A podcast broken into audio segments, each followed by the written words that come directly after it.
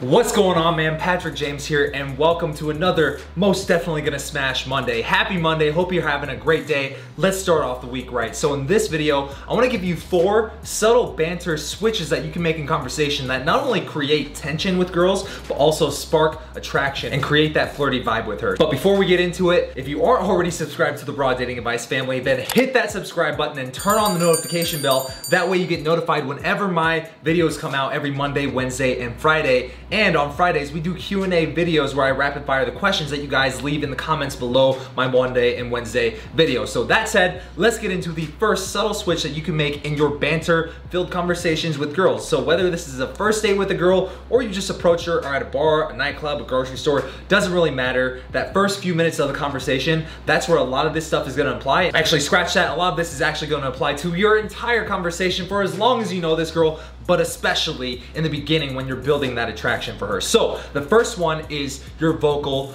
tonality. Now most people, especially if you're kind of new to game, you don't really know much about how your vocal tonality affects the way women become attracted to you. Because most guys who really have low self-confidence with women, or especially with this area, or if they're not used to approaching women that they've never spoken to before, or going on dates with girls who they've never really met before and don't really know much about her, then a lot of times what you'll find is they're often having a seeking rapport tonality. So there's three basic tonalities, and I'll give you a little mind hack to help you remember this in the moment, so that way you don't have to mic micromanage everything. But basically, the seeking rapport tonality tonality is when it goes up in inflection towards the end of your sentences. So, for example, if I put on the screen a sentence and I say, I am a badass, right? Three words, right?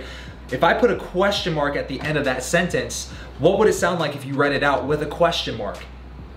Obviously, it sound like I am a badass. I am a badass.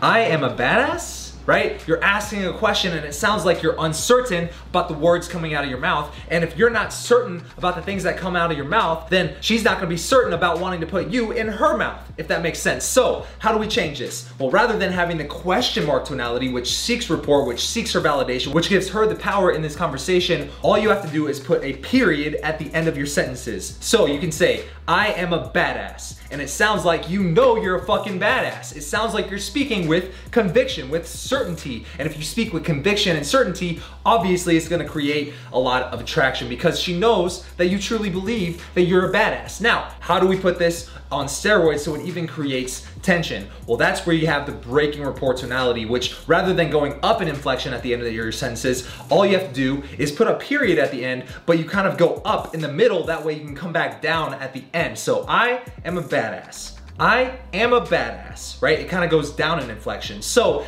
how does this apply directly to your conversation? So what's a common question that a guy would ask in, in a conversation with a woman? So you can say something like, so where are you from? I wanna know, tell me where you're from right? Seeking rapport tonality, and if you're not paying attention to this, and you obviously want her approval, and you're not used to bantering with high quality women, then it's very natural for you to go, hey, so tell me where you're from. Oh my God, I'm so happy about that. That's awesome. And it's seeking reports, approval seeking, and you don't want that. So you can be like, so tell me where you're from and it kind of goes up and then back down at the end of the sentence. And that right there is what it sounds like to have a seductive vocal tonality. You're breaking rapport, and because you're breaking rapport with her, then it actually spikes tension in the interaction, which leads to her becoming more attracted to you in the moment. So that's a little hack is think about what punctuation you're using at the end of your sentences if someone was putting subtitles at the bottom of everything that you said on the screen. Does it have a question mark tonality or is there a hard period at the end of your sentences? And even worse, you do not want to do the other tonality that I haven't seen a lot of people talk about, which is the dot dot dot, where you're kind of just trailing off in volume towards the end of your sentences, right? Because that sounds like you're uncertain about yourself. So don't do that. Right? Have the certain tonality where you speak with conviction and you end your sentences on a hard period and you're often asking questions with a breaking report tonality. A good example of someone who does this really well is Ryan Gosling and Crazy Stupid Love. Objection leading the witness.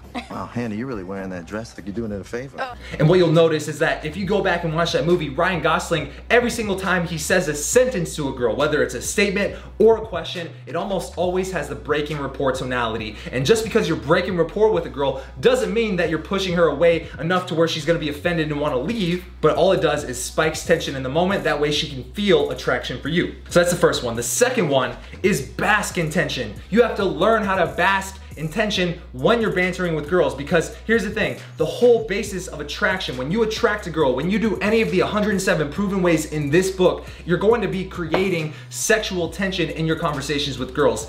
And if you create that tension, but you can't handle that tension, you can't bask in that tension like it's no big deal, then what is that going to subtly imply to her? It's gonna subtly imply that you don't have a lot of experience in banter filled, high tension conversations like this. And because you don't have a lot of experience, she's gonna assume that you don't get a lot of girls. And if you don't get a lot of girls, then that's literally negative pre selection to where she's like, I don't wanna be the only girl who's giving this guy attention. Because let me just think about this practically. If you're driving down the street and you see two restaurants and you're really hungry, and both restaurants look exactly identical, and the only difference was this one had a lot of cars in the parking lot, meaning a lot of people were eating there, and this one was empty. Which one are you gonna be more likely to go to, right? Obviously the one that is more popular. So that's exactly what's happening here. If you can't ha handle the tension, then you're essentially like that restaurant that nobody wants to go to. So the way I recommend doing this is putting yourself in more banter-filled, high-tension situations more often because tension is just one of those things that the more you experience it, the higher your tolerance to it gets. Just like drinking alcohol or anything in life or, you know, doing bicep curls. The first time it's gonna be hard, your muscle's gonna be sore, you're not gonna really like all that tension, but the more you do it, that muscle grows, the better you get at handling that tension. If that makes sense, then leave a like at the bottom of this video. So let's get into number three, which is recognizing your frame, all right? There's always one of two frames that you can have. You can either be the buyer in an interaction or you can be the seller, all right? The seller is like the used car salesman who really is needy for you to buy his cars. He's like, hey, you wanna buy a car? I want you to buy this car. This car is awesome. Here, I don't know anything about you, but buy this car because I want your money, right? That's the seller.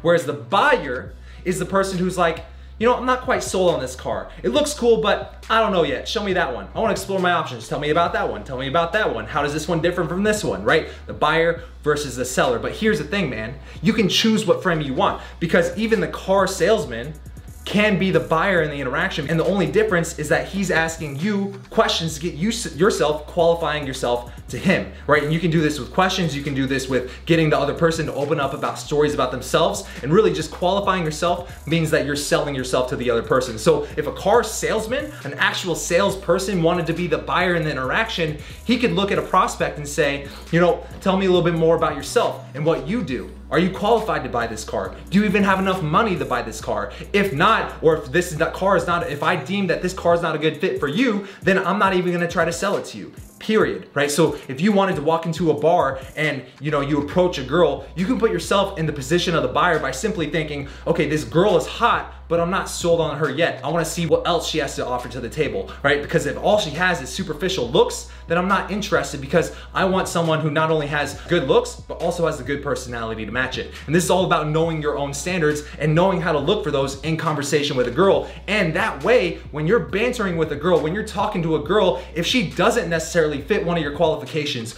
or if she gets offended at something that you say, or maybe she never goes out and does anything adventurous or spontaneous, you can playfully disqualify her because you actually want a girl like that.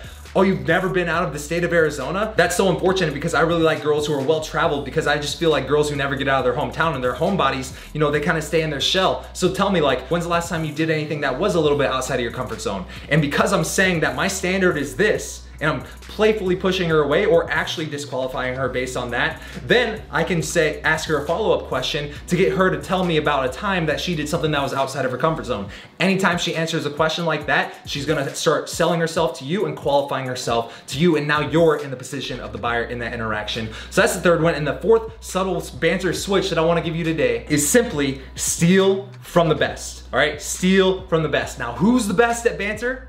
Obviously, beautiful women, women who get hit on a lot by guys, women who get approached by guys, women who go out to bars and nightclubs. These girls are in banter filled, tension filled situations all the time. They've seen the best game and they've seen the worst game, which means that they're very likely quick witted. So anytime you find yourself in a conversation with a girl and she says one of those one liners that is like, you have literally nothing to come back with to it. And that was like such a quick witted response from her. And it was kind of funny in the moment and it really just amplified the sexual tension between you two. Make note of it. Go into your phone and write down like the line that she said. That way you can seal that line. And the next time you have a conversation that's similar to that, you can whip out that line because you literally just modeled the best. And in fact, that secret that I just gave you, it's actually secret number 12 right out of the book, 107 Proven Ways to Get the Girl. And if you don't already have this book, I wanna give you a copy just like this, hard copy for free. All I ask is that you help cover some of the small shipping and handling costs, and we'll ship this book to you, a book just like this,